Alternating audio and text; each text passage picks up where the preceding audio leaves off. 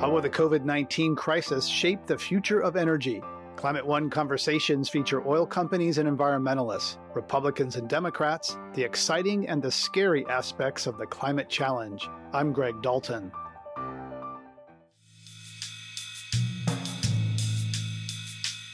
After decades of relying on imported oil, the United States achieved the unthinkable and became the world's largest producer. Production has doubled over the past decade and in February reached its highest level ever 13 million barrels a day.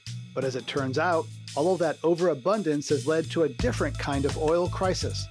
They have basically drilled their way into financial hell where they there's obviously zero coordination so everybody's just producing more and more oil and it's there's too much oil in the world before demand dropped off a cliff Amy Harder covers energy and climate change for Axios and is a former reporter with the Wall Street Journal. What does the sudden plunge in oil prices bode for the economy? Jason Bordoff, a White House energy advisor to President Obama and founding director of the Center on Global Energy Policy at Columbia University, has a fairly dire prediction. So you're going to see U.S. shale production, uh, which was 13 million, probably down something like 3 million by the end of the year hundreds of thousands of people in oil producing states, Oklahoma, Texas, North Dakota, uh, et cetera, uh, losing their job. My guests today include Jason Bordoff and Amy Harder, along with two other experts Scott Jacobs, CEO and co founder of Generate Capital, and Julia Pyper, co host and producer of the Political Climate podcast and contributing editor at Green Tech Media.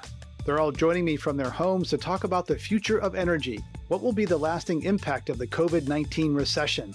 How will this reshape use of clean energy sources in the years to come? Let's start with the current nail biter U.S. oil prices. Past presidents have counted on cheap gas prices in election years to help usher them back into the White House. By contrast, the current president has been talking up the price of oil. What does the plummeting market mean for the industry and for our economy? Jason Bordoff offers his perspective. Yeah, it's pretty extraordinary for President Trump, uh, not well any president in election year to celebrate higher gasoline prices. This one in particular, because he spent most of his presidency complaining about gasoline prices not being low enough, and has a long history of attacking OPEC. We've seen this unprecedented collapse in oil prices and in oil demand, obviously a result of the putting the economy on hold to deal with the pandemic. 30 million barrels a day, that's 30% of global uh, oil demand, just wiped out in April prices falling. And the United States, you know, a decade ago was importing 60% of our oil.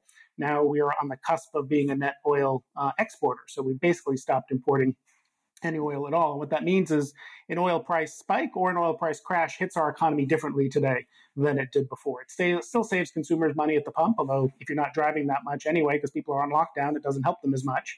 But you're going to see more negative impacts in different states that produce oil for, for workers in those industries, and that'll be larger today than was the case 10 years ago. We'll get into that a little, a little more later, how oil is a bigger part of our domestic economy. Uh, Amy Harder, first, I, w- I want to ask you about a Bette Midler tweet that you told me about that, that kind of captures this moment. What did Bette Midler tweet? Yeah, well, I'm a Bette Midler fan, so I, I noticed her tweet. And the other day, she tweeted something along the lines of, I feel like I'm 16 again, grounded, and I can't go out and drive. And, you know, that's uh, kind of the public sentiment of the vast majority of the world, which is not the oil industries. All of us kind of find it a little funny that gasoline prices are going through the toilet and we're all mostly stuck at home. So uh, this is a historic collapse uh, in the industry, as Jason said, but most people don't really care. And you know, the oil industry has never been a sector that exactly gendered, you know, goodwill and sympathy. Um, but uh, because of the incredible growth in oil production and gas over the last decade, it is a bigger part of our economy. But uh, as long as we have people like Bette Midler tweeting jokes about the oil industry in crisis, I think it's going to be hard to really convey to people that this is a crisis, unlike, say, if gasoline and oil prices were, were skyrocketing.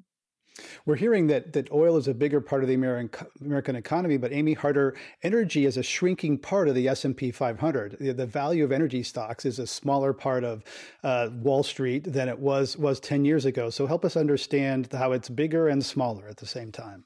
Yeah, well, I think an important part to understand about this corona crisis in particular is that the oil and gas industry was not doing very well before this crisis. I had done a, a column several weeks ago, I suppose, couple of months ago at this point. And the headline was, We're producing more oil and gas than ever, and this industry stocks are tanking. And that was because they have basically drilled their way into financial hell where they there's not a lot of there's obviously zero coordination so everybody's just producing more and more oil and it's there's just there was too much oil in the world before demand dropped off a cliff and so uh, there's been a big financial headache within particularly producers in the United States and Texas and other places in the Permian Basin. And so that's why, even though the industry is producing more than ever, that doesn't necessarily mean that they're doing well financially. And that's a disconnect that I think people don't quite understand another disconnect. People talk about energy. There's, there's, as you all know well, there's the liquid fuels transportation for cars and planes, and there's the, the, the power side, the electricity side. Uh, Scott Jacobs, Fatih Birol, who's heads of the International Energy Association, said that only renewables are holding up well in this time. So let's move to the, the power side, the electricity side. How are renewables being affected by this? Well, in general, people still need their power. And whether they're at home or they're at work, they're consuming it. And as we all know, turning off your power is not really an option for, for businesses or consumers. Uh, and so paying your power bill is also something that people don't think of as an optional idea. Um, and we have continued to need power, whether or not we're driving around in cars, partly because we don't have enough electric cars that would be taking the power and propelling us with mobility. But uh, in general, what we're seeing is the power demand is still pretty high. And we've seen over the last 10 years an increasing amount of that power supplied by renewable electricity here in the US. Um, and that has, has no signs of abating. It is the cheapest form of power for two thirds of the world's population. And so the new capacity additions that we're seeing in terms of power sector growth is increasingly renewable power capacity and has already been the majority of new power capacity built over the last decade because of the economics. Julia Pyper, I want to bring in the human connection here because often uh, we talk a lot about uh, energy. It gets very abstract. Uh, you, have been re- reporting on the connection between African American communities and and COVID and, and energy. So tell us about that connection. Yeah, well, uh, it's so easy and important to focus on the industries at play here. A lot of wealth is being moved around and lost and jobs, etc. But there's also a very human impact tied to this. Part of it's that I think the latest stat is around a million African Americans or people of color live near oil and gas facilities.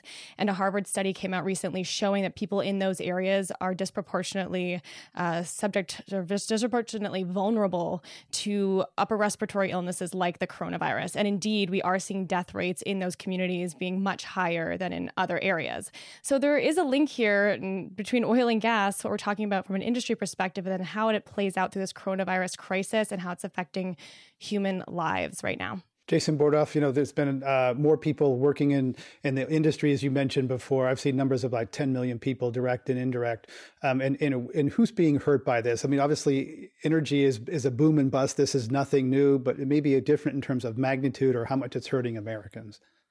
Yeah, it is different given that the United States is producing 13 million barrels a day. We produced about 5 million in 2008. So this is just a huge increase in employment uh, in the sector and the scale, the magnitude, and the rapidity, as Amy said, of this of this of this collapse is really unprecedented. So to lose 30% of global oil demand that quickly, uh, it's normally you would see prices fall, people would stop investing, start to have some declines in production. We don't have enough places physically to store all of this oil that was being produced, and so what we needed to do around the world was have prices go low enough that it gave people an incentive to just shut in production in the middle of a well producing, stop it, and the, and and, if you look at the 10 million barrels a day of highest cost supply in the world, that's about 10%. There's 100 million consumed in the world. 40% of that is in North America. So you're seeing the United States and you're seeing Canada uh, get get hit particularly hard. So you're going to see U.S. shale production, uh, which you said was 13 million, probably down something like 3 million by the end of the year. Hundreds of thousands of people in oil producing states, Oklahoma, Texas, North Dakota, uh, et cetera, uh, losing their job. And I think, as Amy said a minute ago, one important point there was this was already a sector that had fallen out of disfavor because of political and social pressures around ESG concerns and because they weren't that profitable for some many of them uh, recently anyway. Uh, I, shale after this will not look the same as shale before this. It will still be there. It will still be a large contributor to global oil supply. It will still grow every year, but you're talking maybe a couple hundred thousand barrels a day, not one or one and a half million barrels per day per year, uh, in part because you're going to see more difficulty accessing capital for uh, some production that probably wasn't economic in the first place. Amy Harder, does that what does that mean for the kind of oil industry the United States is going to going to have? Is it going to be smaller? Is it going to be more more consolidated with, with larger companies that buy up little ones during the during the crisis? What's this going to mean? Yeah, well, coronavirus for all industries really. It's less about one industry versus another, and it's more about big versus little. So, you know, the big restaurants are doing fine and the little guys are struggling. The big airlines are doing better and the smaller airlines are doing worse the very same, probably even to a more critical degree in the oil and gas industry. It's the smaller companies, more domestic focus, that are probably going out of business. We've already had a few bankruptcies. And so I think overall, the industry from consumer's perspective won't change a lick. We'll go to the gasoline station, and for the next at least six to nine months, prices at the pump will be quite cheap although um, in a few years' time it could be quite high because of this downturn.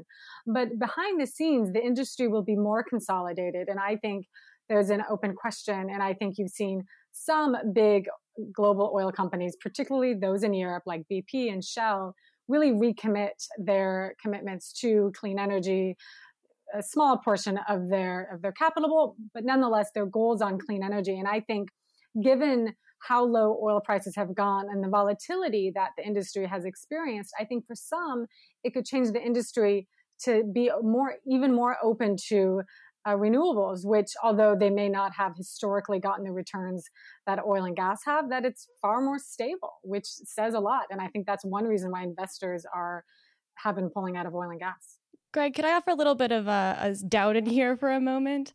There was some um, Apple data on mobile devices and, mo- and, who's moving on what mode of transit, and car use is already spiking. So while I guess we have to separate, I guess, the consumer usage of the fuel and then the difficulty in the industry itself because you could actually see a big rebound in the relatively near term of, of fossil fuel and gasoline use. And another stat that kind of shines a light on this is even amid shutting down global economies and the turmoil in the oil sector, uh, there was only an 8% or an expected 8% decline in emissions this year, according to the IEA.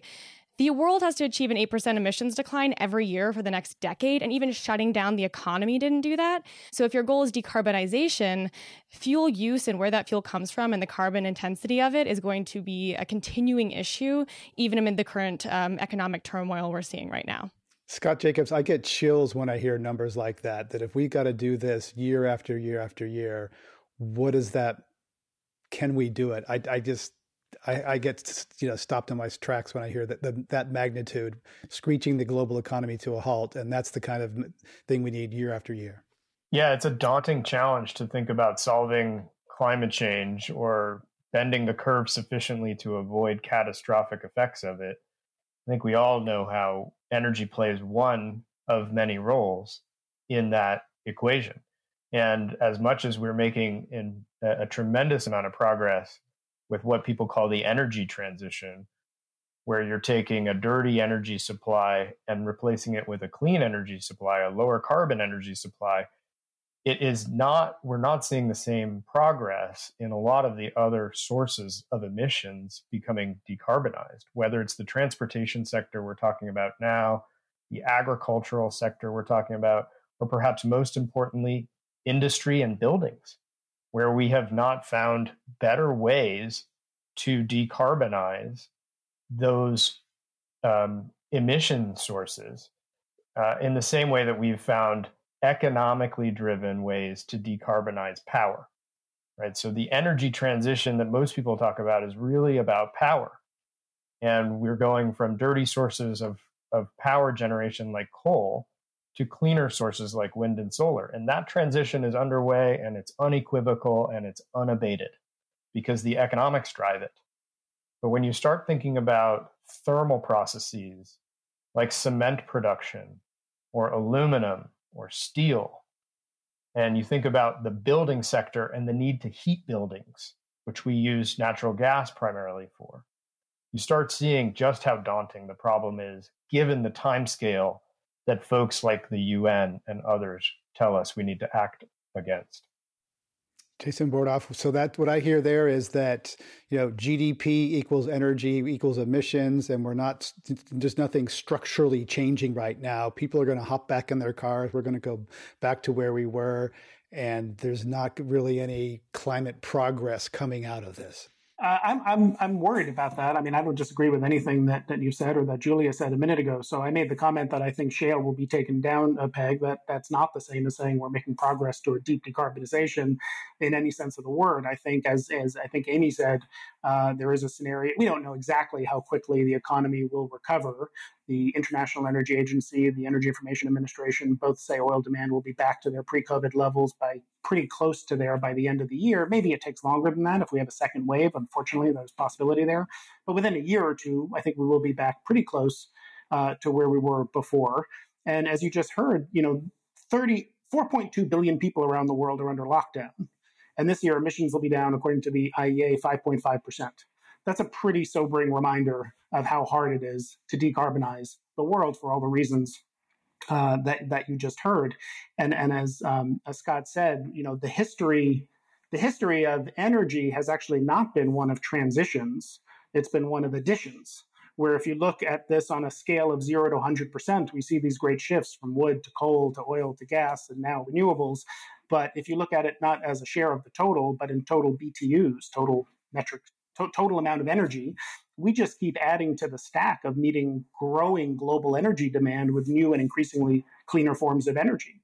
Uh, but meeting the climate challenge, because carbon math, you know, once a ton is up there, it's going to be up there for a long time, means not just meeting incremental growth in energy demand with new and cleaner sources of energy, but replacing the 80% of our energy mix that comes from hydrocarbons. And 80% hasn't changed in 30 years. It's been 80% for the last 30 years, even as the amount of energy used, the denominator in that 80%, has gotten bigger and bigger. You're listening to a Climate One conversation about reducing carbon emissions and expanding clean energy.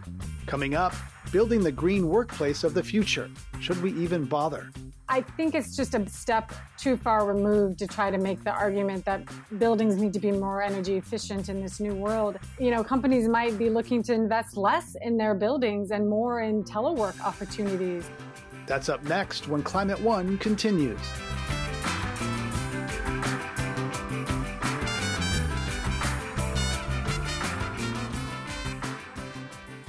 Sponsorship for this podcast is from the new book Cranky Uncle versus Climate Change, an illustrated guide on how to talk to climate deniers. Dr. John Cook, founder of the website Skeptical Science, takes us on an educational tour through the world of climate disinformation. He provides insightful and often humorous tips for debunking popular myths. Our listeners ask me all the time how to talk to climate change deniers. Now I can suggest a copy of Cranky Uncle versus Climate Change. It's a funny and informative read for people of all ages and great preparation for those holiday dinners with your own cranky uncle. Changing people's minds is a difficult task, but identifying and preventing the spread of misinformation with proven data and scientific evidence can be just as important.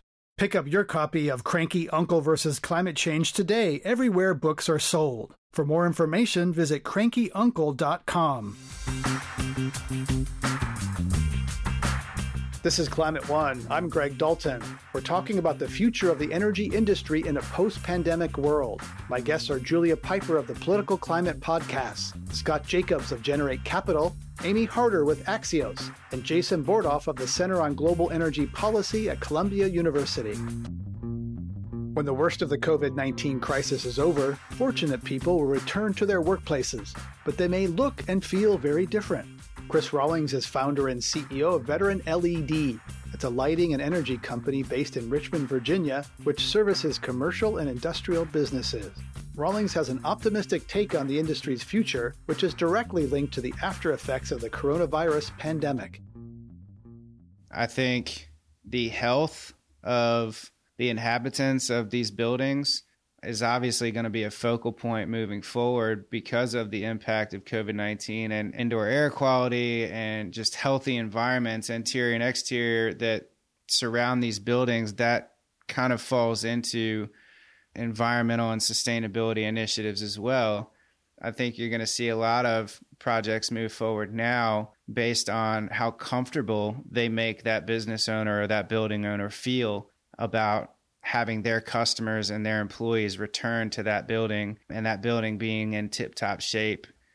So they're minimally exposed to any future virus pandemics. And I think people are going to start looking at different technologies that are proven that have been out there a while and saying, yeah, we, we need to start adopting these technologies and start implementing these procedures because you can't put a cost on someone's life. That was Chris Rawlings, founder and CEO of Veteran LED, a lighting and energy management company in Richmond, Virginia. Uh, Scott Jacobs, you are very optimistic about the, the path for electrifying buildings, and and you were seemed to be nodding there when he was talking about uh, the way we approach buildings will be different after COVID. Comfort and can energy efficiency be part of that to electrify buildings, which we know is a big part of uh, that hasn't been tackled yet. Yeah, so first of all, I couldn't agree more with the comments that he was making about the motivations for building owners and occupiers uh, needing to respond to uh, the crisis with a healthier environment for employees and healthier air quality, both inside and outside buildings. I, I do think a lot of what he's saying is that there is a growing attention to the concept of resilience. And we've used the word sustainability a lot in these circles when we talk about clean energy, we talk about climate change. Um, but really, what we should be talking about is resilience. And whether it's COVID or whether it's climate change or whether it's sh- macroeconomic shocks of other forms, companies are making better and better decisions about how to be resilient to those exogenous forces. And clean energy is one such measure. Um, certainly, you can see the economics compelling people in addition to the desire to be resilient to these shocks. When you think about something like LEDs, they are simply cheaper to use than the alternative. And while he's right that capital expenditures are often a challenging barrier to sale for things like LEDs and other energy efficiency measures, there are a lot of financial services players like Generate out there solving that problem. We take the capital risk and we take the operational risk so that customers don't have to. And there are a lot of ways that customers don't have to actually make a capital expenditure in order to get the benefits of either more resilience or cheaper energy or, frankly, fewer emissions.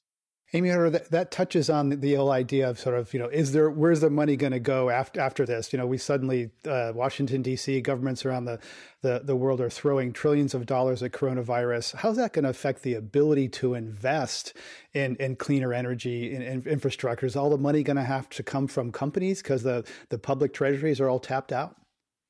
Yeah, well, just a quick comment in response to to the discussion just now, I would have to disagree somewhat about obviously the LED company wants to, you know, sell itself in this what I'm calling this grave new world.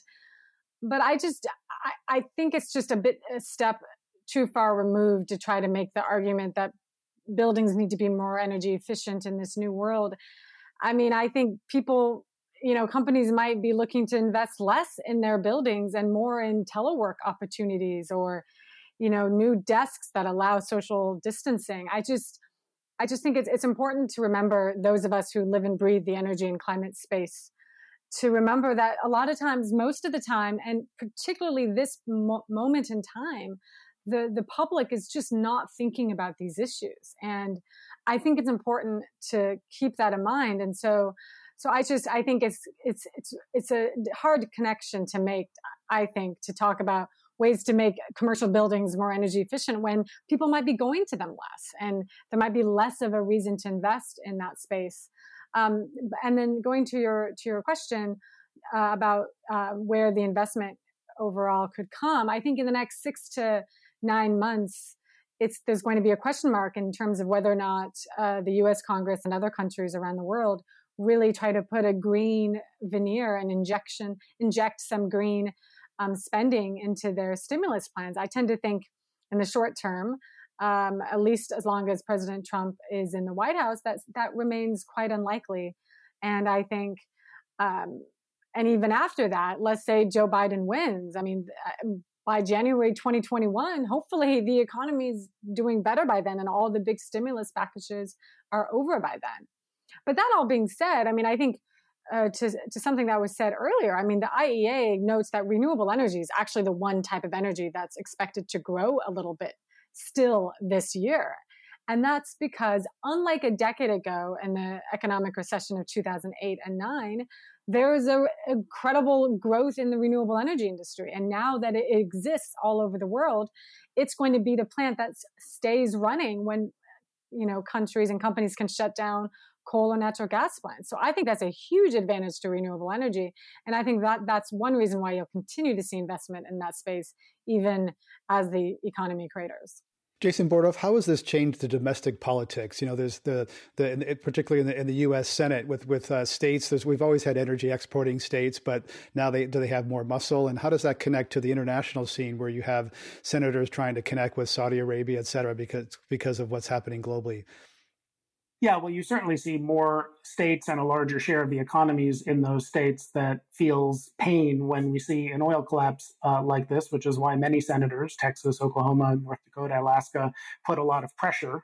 And, and President Trump put a lot of pressure on particularly Saudi Arabia and Russia to try to do what they could, which was something, but not enough, to try to uh, deal with this oil, oil, oil price collapse.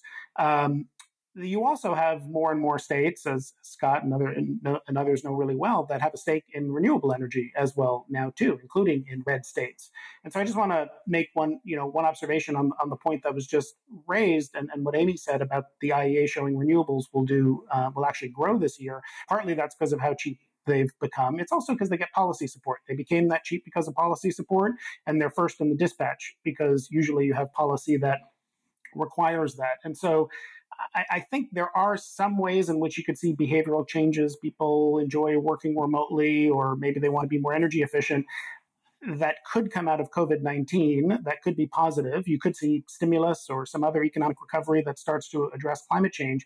But we're not going to get anywhere close to the kind of what we just said we need to see 8% declines year on year, taking one and a half or two degree warming seriously without much stronger policy that changes the incentives that businesses have and individuals have for how they produce and consume energy. And what I'm worried about is that history suggests that when economies are struggling and people feel pinched in their pocket, the ambition of environmental policy can often wane.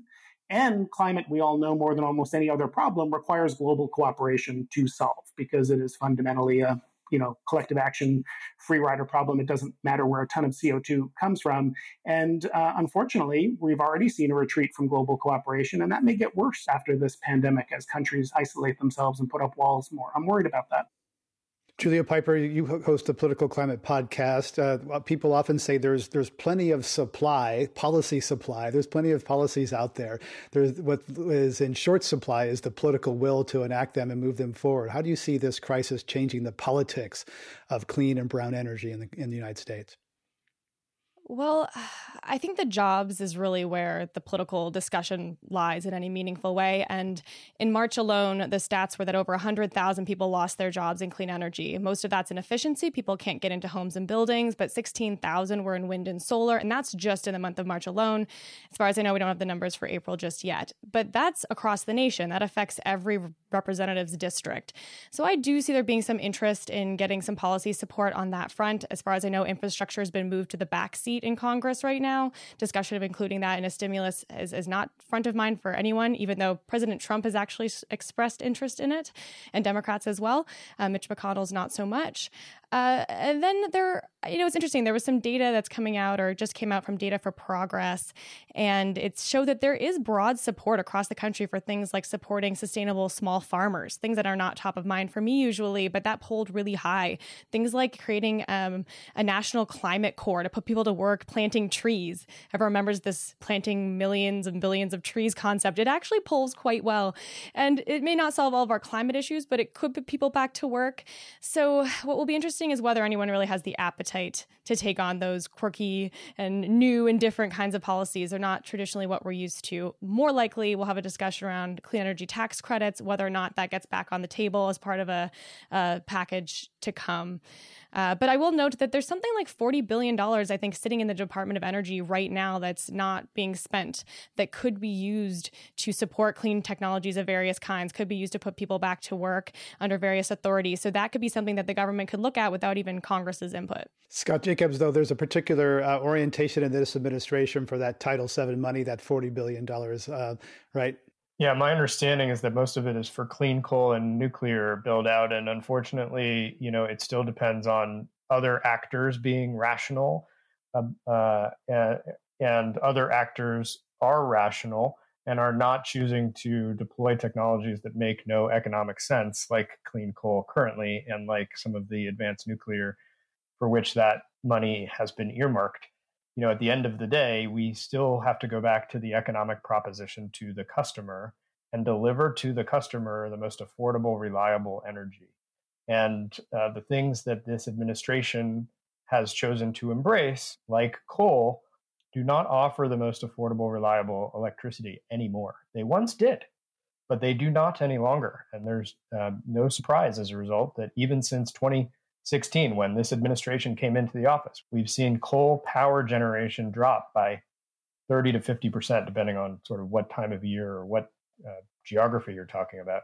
It's been completely displaced half by gas and half by renewables. And for the same reason in both cases, they're cheaper. We're going to go to our, our lightning round with our guests here today, Climate One, uh, starting with true or false questions uh, and then association. So, first, Julia Pyper, true or false, you will ride the Los Angeles light rail again this year. Oh, 100% true. Just looked at moving right next to it. Jason Bordoff, true or false, you will ride the New York subway again this year. I think that's true. True or false, Amy Harder, you are desperately waiting for olive oil to go under $2 a barrel. I do need more olive oil. And that was another joke I saw on Twitter uh, when oil prices tanked. Somebody tweeted, Let me know when olive oil is under $2 a barrel. And I, I pay good money for good olive oil. uh, Jason Bordoff, uh, when true or false, when creating Columbia Energy Exchange podcast, you found inspiration from the Climate One podcast. That's true. You know, I'm a regular listener, especially when I'm cycling, and uh, and and that's absolutely true cycling uh, safely, I hope. Uh, to Julia Pyper, true or false, when creating the Political Climate podcast, you also found inspiration from the Climate One podcast. Absolutely. Took inspiration from anyone. It's a cloud it's a crowded space and Jason's podcast as well. Uh, everyone and we tried to add a bipartisan element to it and have a new twist. And it's so great to see everyone really, you know, adding to this conversation. Uh, Amy Harder, what comes to mind when I mention oil company pleased to have the COVID-19 pandemic declared an act of God so they can get out of contracts? Not surprising that they would try to do that, but seems unlikely to succeed. Uh, Scott Jacobs, what comes to mind when I say General Motors siding with the Trump administration against California's auto fuel efficiency standards? Good luck in the Supreme Court. Amy Harder, what comes to mind when I say cities that are banning cars on some streets and expanding sidewalks and bike lanes during the COVID 19 shutdown? It's really nice. As a, as a new cyclist myself uh, here in Seattle, I have a bum foot, uh, so I can't do what I love to do, which is running. So I've been cycling places. It's been really nice not to have cars around. But I think in the US in particular, that seems a temporary phenomenon. In Europe, I could see it lasting more. You're listening to a Climate One conversation about the changing energy industry. Coming up, weaning ourselves off of fossil fuels, why crash diets don't always work.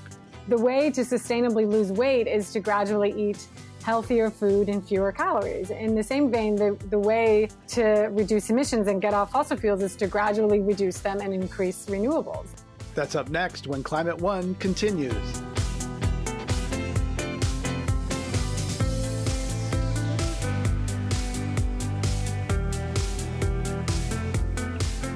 This is Climate One. I'm Greg Dalton. We're talking about the future of the energy industry in a post pandemic world. My guests are Scott Jacobs of Generate Capital, Julia Pyper of the Political Climate Podcast, Amy Harder, energy reporter with Axios, and Jason Bordoff of the Center on Global Energy Policy at Columbia University. Europe's Green Deal was launched shortly before the outbreak of the COVID pandemic. It's an ambitious plan to reshape agriculture, energy, and transport, aiming for carbon neutrality by 2050. In the face of global fiscal stress caused by the pandemic, is it realistic or even possible for Europe to move forward on this? Scott Jacobs has been following their progress. I mean, it's a great question, and it's always important to look outside the US for what other folks are doing when it comes to these climate questions. And I think what we've seen for the last 10 or so years is that in the US, we've polarized these questions, politicized these questions. The rest of the world has not. China thinks about it as an industrial policy question, and they think about it as a survival question. And in Europe, you've seen continued interventions to make their economy greener.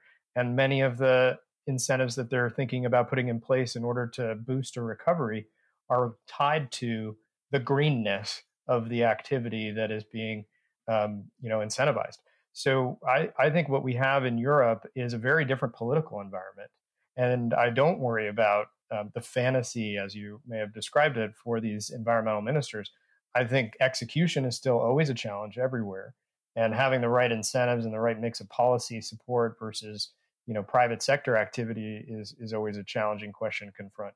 But in europe climate change climate mitigation clean energy those are not political questions. They're scientific questions. They are economics questions.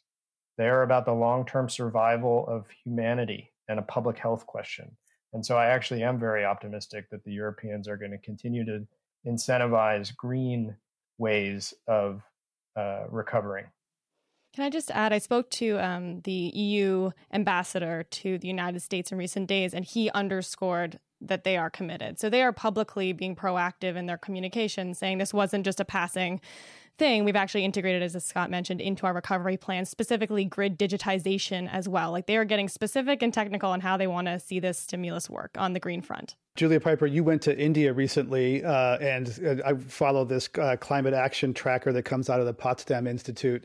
And India and Costa Rica are among the few companies that are on a, a trajectory for a two degree Celsius and post industrial warming. Uh, EU and Brazil are on a three degree track, and China four degree, and US and Russia and Saudi Arabia even worse. So India is is a country that seems closer, relatively close to its Paris commitments. How is that going to be affected by this crisis?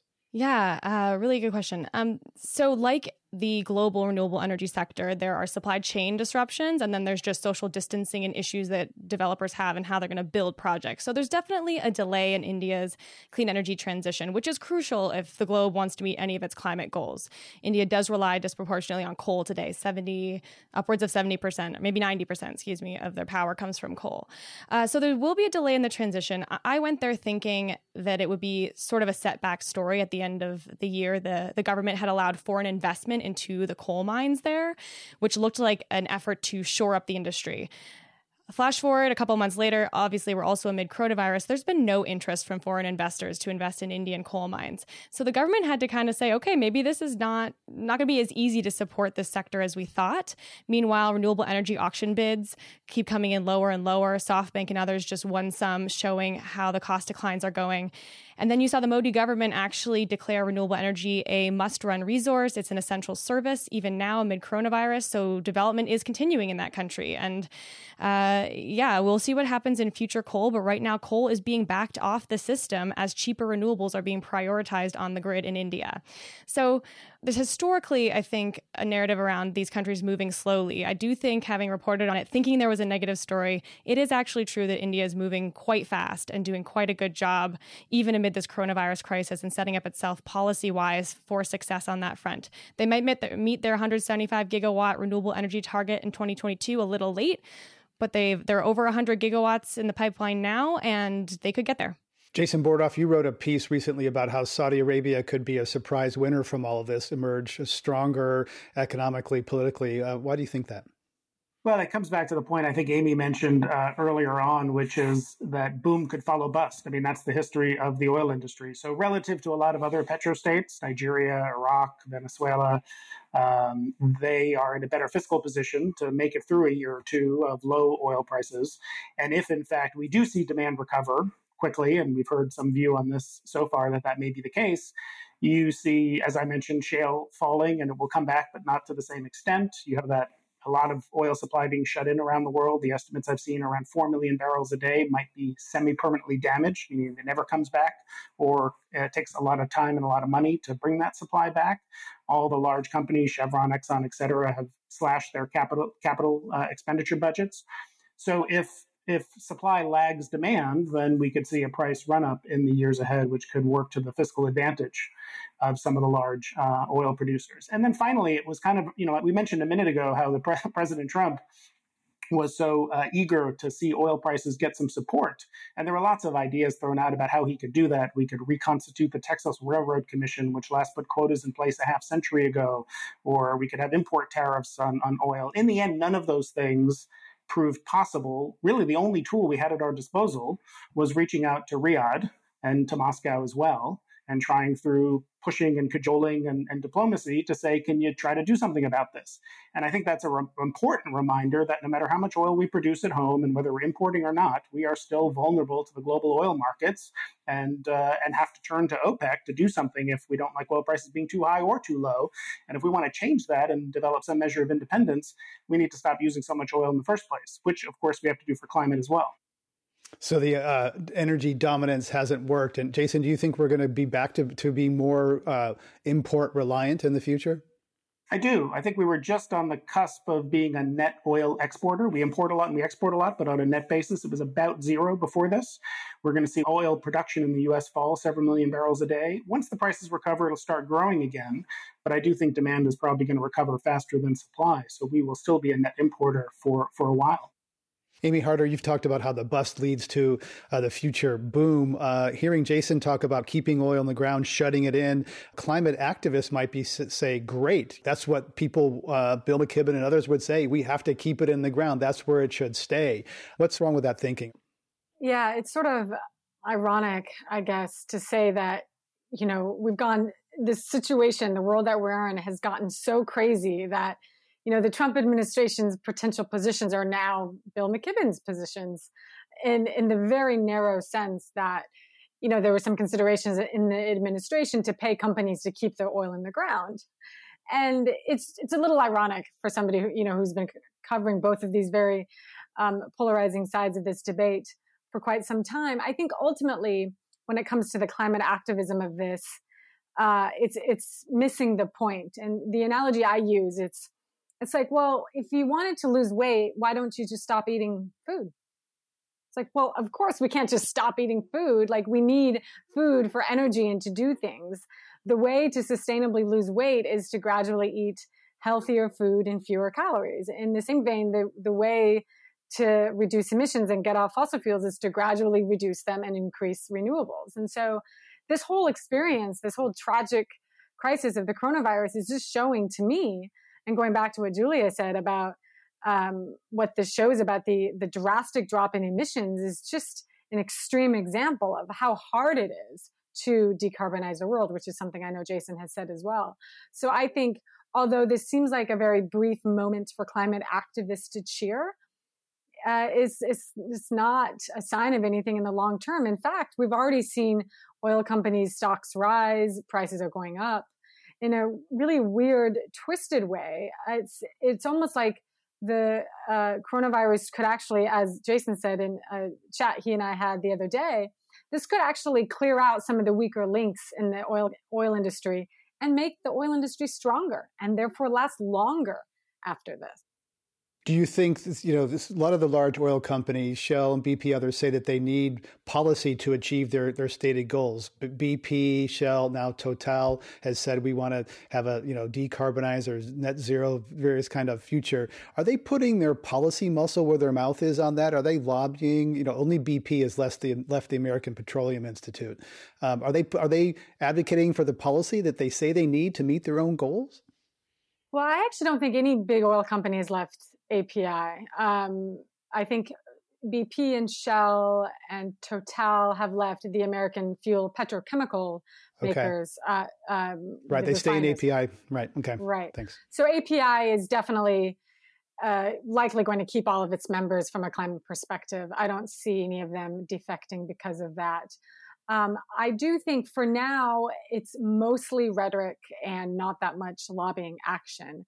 A lot of these companies, including ExxonMobil, have actually put uh, a million or two dollars into a lobbying campaign to get a carbon tax um, through Congress. That whole campaign has really um, got put on the back burner um, given the COVID crisis. I think what I'm going to be looking for is in a crisis moment like what we're in now, will these oil companies choose to prioritize pushing action on climate change?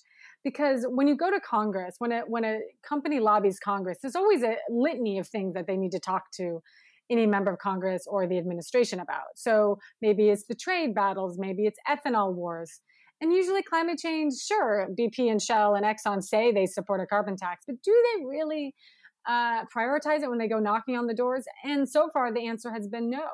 And I think as we go through this uh, crisis and recovery mode, will they knock on doors to ask for a green recovery? So far, I haven't seen it. And that's something that I'll be asking as well.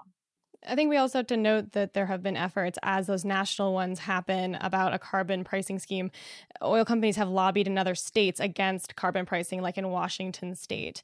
Um, and we should also note that these uh, proposals often include something else like um, removal from or a reduction in the risk of, of future regulation. And so it's a trade off. And so a business person's always going to take a known risk of a market based pricing scheme over some future regulation that they don't know what impact it's going to have on their business. So if they could secure that win, they might be appealing. And there's a valid discussion to be had there. But I just want to note it's not usually just a carbon pricing uh, opportunity on its own that these oil companies are supporting. Which leads to a question we have from YouTube. Uh, Colleen Cradell asks In the U.S., the response to COVID 19 has been largely led by governors. What prospects are there for state leadership on climate change coming out of this crisis. Jason Bordoff, I see you nodding there.